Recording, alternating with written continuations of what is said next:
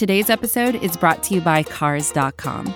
With over 2 million vehicles and 50,000 more added every day, Cars.com will match you with the perfect car for you, your budget, your life, your style. And if you're ready to say goodbye to your current car, Cars.com will get you an instant offer to cash it in. Just start by entering your license plate and get matched with a local dealer who will write you the check.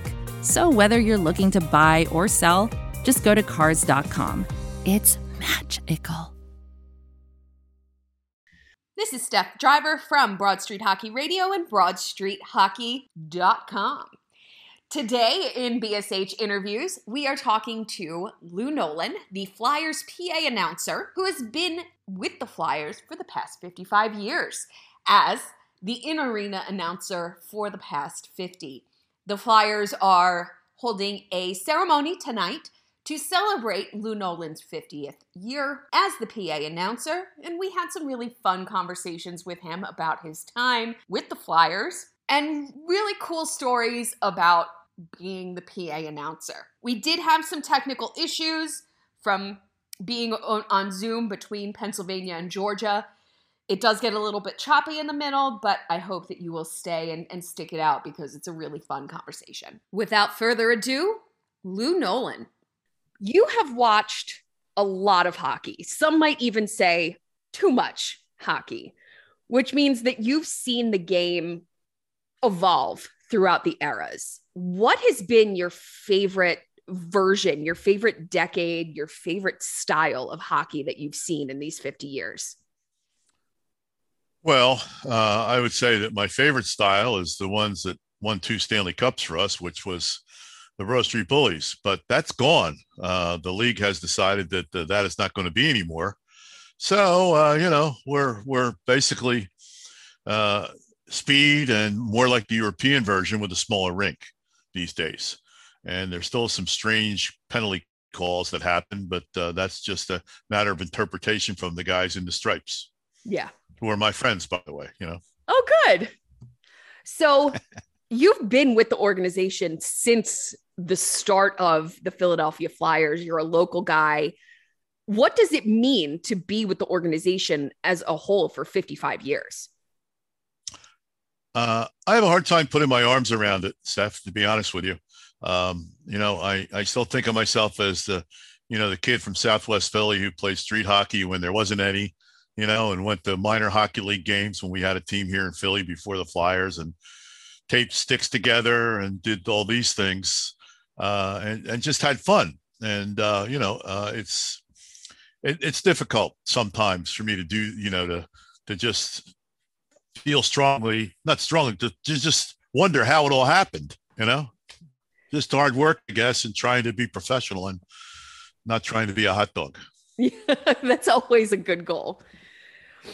So what is what is your secret to so your voice? Your voice is your instrument. How what's your secret to keeping your voice in in shape? Uh I don't know. That's a good question. Uh, I've not been asked that before. Keeping it shape uh, does not seem to be a challenge for me. Uh, I, it, it's my voice, and it's always been me. I, uh, I, I didn't do any formal training for it, um, and uh, it's just something that's happened and has uh, has evolved and come out it's it's funny and it, it's I have a I have a difficult time realizing that people recognize it when I'm out and about and at a hockey game. Uh, I mean, I know Harry Kalas every time anybody would say, you know, Harry was anywhere. I know that voice. I don't believe, or I, I can't fathom the fact that uh, I would say something in an elevator and people turn around and like, give me, give me the fish eye, you know? Yeah. Uh, it's, uh, it's strange, but I guess they're hockey fans. So They've heard a yeah, lot. your your voice is iconic. Um, so you have very particular iconic calls like the PECO power play and the pregame. Are you ready for some hockey? Did those come about organically or did you kind of plan those in advance? Well, uh, start with start with the PECO, and I'm going to pull out a frame for a second. I want to show you something. Okay. This is uh, something that uh, PECO did um, I don't know, a few years ago.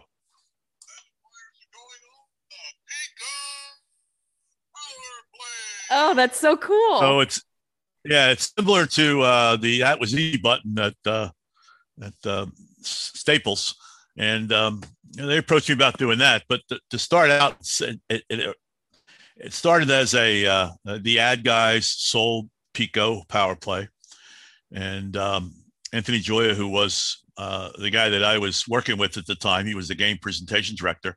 He told me about it and said, when the power plays, we're going to say, you know, PECO power play. Okay. Okay. So the first one went, the Flyers are going on the PECO power play. He said it's going to have to have more juice if we're going to, you know, do something with it. And it started started to ramp up little by little, and it's gotten to where it is now, where people wait for it. And I'm told, although I can't see anything happening, that that people do repeat it places all the time and in the stands. And, yeah, and I didn't know that um, uh, until I was told. So it's it's uh, it's gotten to where it is now. I try not to be a cheerleader, Steph. I really don't want to do that. Uh, but uh, that one maybe transcends the fact that I don't want to be a cheerleader. Yeah. And are you ready for some hockey? That's um, that's a takeoff, I guess, on uh, Michael Buffer when he was ready for anything, even a TV commercial about eating eating with Charles Barkley, you know, that he's doing these days. But uh, he's pass the wings, you know, that stuff like that. But he's made a good living out of it. I wish I was doing as well. so it's it's interesting that you say you try not to be a cheerleader. So you you work, you see the athletes every day, you work very closely with them. How do you keep your objectivity?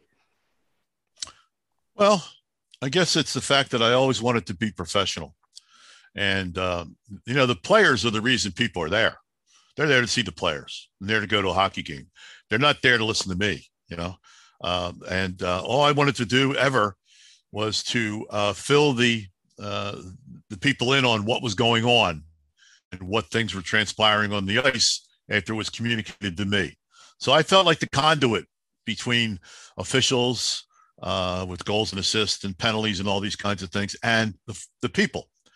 I didn't think that you know things should be um, any more than they really are. Maybe our goals sound a little bit differently than the opponent's goals, but I still try and give the opponents a pretty good trip. You know, it's not as it, some rinks. It's like, hey, hey, you know, I, I don't do that. You don't, and I think people definitely notice. Um, do they still give out a case of Tastykakes? I think that's another uh, one of your famous calls. That's a good question. Uh, no, they don't. And uh, a related story to that you know, we gave uh, for goals a case of Tastykakes, and one day at an alumni game, Brian Boucher was was playing, or maybe it was one of our games. It was one of our games, and he shut somebody out. And I came into the room after, and he says, "Louis, Louis, come here." He said, "Where the hell are my Tastykakes?" So, so I said, "Okay, Bush, I don't know, uh, but uh, we'll get you some." Years later, when he's playing for the brought a case of Tastykakes to the game, and I don't know where the game was. And then in the room, everybody took some home, so it was good fun. That's awesome. You mentioned earlier the the the people, the the production people, other staff that you work with. Now we all know you as the voice, but there have to be a ton of people in the background that make it possible for you to do what you do. Can you give us a little bit of a peek behind the curtain into what goes into creating the sounds of the game? Sure. Well, first of all, uh, a lot of very competent cameramen who work for Arena Vision. Uh, Artie Halstead is the the director there. He moves the cameras from place to place and uh, chooses which shot goes up. And um, you know, the, the person that is basically the game presentation director, Tina DeVillo, uh, is really key in all of it because she sets it all up and we take our direction from her as to what has to happen on a uh, basically a, a, script that tells us what's going to be next and what what commercials or whatever are going to be on and uh, when um, when the arena host is going to talk and you know where I'm supposed to talk about things. But uh, you know, it's a control room is like a, a neat place. It looks like the uh, the direction room at uh, you know the NFL when you see the truck uh, or something of that nature uh, team all over the place, people that, that do the job and make sure it all comes together. It's a whole team effort, and the people in Vision make me look good. I'll tell you. They even put a camera in for a some of the PECO power play stuff now. So oh, that's great. Uh, what are some of your favorite moments in Flyers history? You know, we're we're going through a, a little bit of a rough patch here, so let's go back to the good times. You're right. It is a rough patch. Um, well, uh, the good times uh, were were early on when I started. You know, in in the press area, in the press box, which is handed out stats and did game sheets. And then I went downstairs, and timing is everything because the first year I was down, we went to the finals. And, uh, you know, uh, I worked without glass. There was no glass in front of us. So mm. it was, we didn't know any better. You know, would I do it now? No. Uh, but we didn't know any better. So once in a while, we get hit with a puck, a body check and smash into us. Mm. But, um, you know, the communication with the referees helped a lot and made it fun. Of course, then in uh, 1974, uh, we won the first cup, and uh, uh, I traveled a little bit with the team into Boston and, and, enjoyed some of those games. And we got back here for Game Six. You know, it's like, hmm, you know, if there's a way we can find out the win here, we could win the Stanley Cup, which is pretty amazing. So uh, we're ahead one to nothing off a goal. Rick MacLeish tips in, and um, with about a little over two minutes left, Bobby Orr uh, shoots. It goes off one of Clarkie's pads and starts to pound up the ice. Bob goes past him and and Orr pulls him down. Referee, you know, the arm goes up. Two minutes for tripping. Orr is like nuts. He's crazy. He's screaming at the ref. They sit him in the box. So now it's getting down to the announcement, like last minute of play in the period. I'm saying to myself, we are we could win this thing, and sure enough, uh, uh, you know, uh, we, we, did it. Uh, it was chaos the glass was lower then. There were no real real rules on tall glass, so uh, uh, people jumped over glass and really got in the way of the celebration. Uh, and uh, I can remember Bernie and Clarkie skating the the uh, cup around the ice, and Dave Schultz clearing the way for them. Uh, you'll see that in some of the some of the films, and um, it was an incredible time. But I went in the room after, drank out of the cup, got a photo or two, uh, then I did a lacrosse game that night, believe it or not. Uh, and um, then went out to celebrate and met everybody else up over at Rexy's. And the rest is history. Another cup the next year. They were the favorite times, plus beating the Russians. Yep. And the goal that JJ Daigneault scored to help us get into uh, move along in the playoffs was a big one.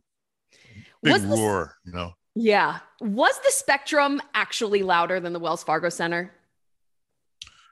Well, I'm not sure it was louder, but if you if you did the square footage in, be, in the buildings, you would find that the, probably the spectrum could fit inside the Wells Fargo Center widthwise across the width. Not, and so there's a lot more space to fill. Uh, the fans used the same game all the time. Same, same fans were there, so they knew what it was like. And when they raised hell, they really did. Um, you know, um, the Wells Fargo Center, the biggest roar I've heard there uh, was when um, we got into the playoffs when Bush, Boucher uh, uh, stopped the penalty shot and um, we were the playoffs. That was a huge roar. But even more than that, uh, the first game that was there uh, when Team USA won their game in the World Cup, and uh, you know, just fantastic, fantastic. You know, you got twenty thousand people roaring. I guess if you put it all into one sentence, the longest roar, and it was a roar, was that Spectrum from about the four minute mark to the Stanley Cup. And it wasn't a, like a burst, it was a roar. And it built and stayed and stayed and stayed and stayed and stayed. My headset crackled. You know, it was one of the one of the many times that it did. It was a special time. Yeah. Special time. I'm getting chills as you're talking about it. That sounds oh, incredible. Oh, me too. Yeah. Yeah. Um, who is the person in the organization that's secretly a ton of fun that we would never expect for them to to act anything other than serious? well, there are probably several players that could be a ton of fun. Uh, you know, Jake Jake Voracek when he was here was a ton of fun. But uh, you know, in the in the organization, uh, um, gritty off the ice uh, when he's not gritty. Uh, he's a terrific guy, and uh, it's certainly a lot of fun. He's a great athlete and um, just uh, just does a nice job. Uh, everyone there, it's hard for me to isolate one person Yeah. I just go down and have so much fun, uh, you know, and um, just enjoy myself, uh, soup to nuts. And I, I got a big thrill the other night for, you know, 50 years, my wife has never really had a feel for what I do and how, Mm. how it gets done. And um, last game, she sat next to me with a headset on and listened to the whole game, start to finish. And on the way home in the car, she said, I cannot believe you guys do all that stuff. Wow. You know, it just doesn't happen automatic yeah. you know uh, it doesn't happen automatic there's preparation there's you know getting getting the boards prepared you know the fire comes out of the boards now you know smoke and i mean everybody does something Yeah. and it's such fun it's such a great amount of fun it's more fun when you win but it's still fun and you should make it that So, what does your prep look like? Do you have a routine? Do you have a, a very specific process before each game? I do. Uh, first thing I do uh, is go on a, uh, a Facebook site for us broadcasters, in-house broadcasters, and uh, we've all contribute to keep the website running, and we download our own team pronunciations.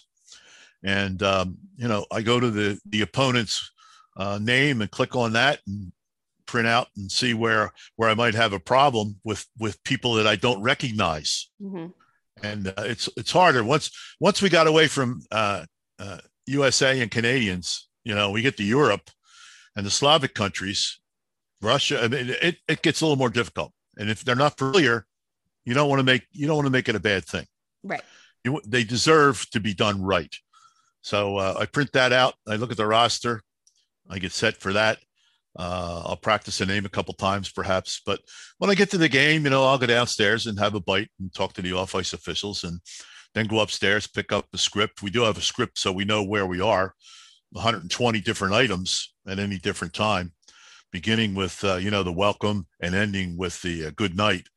So it, we can be directed to anything by uh, you know uh, uh, Tina DeVillo, and um, so I get that set. I get the off ice official set where they're going to be sliding into different spots because I always announce who they are.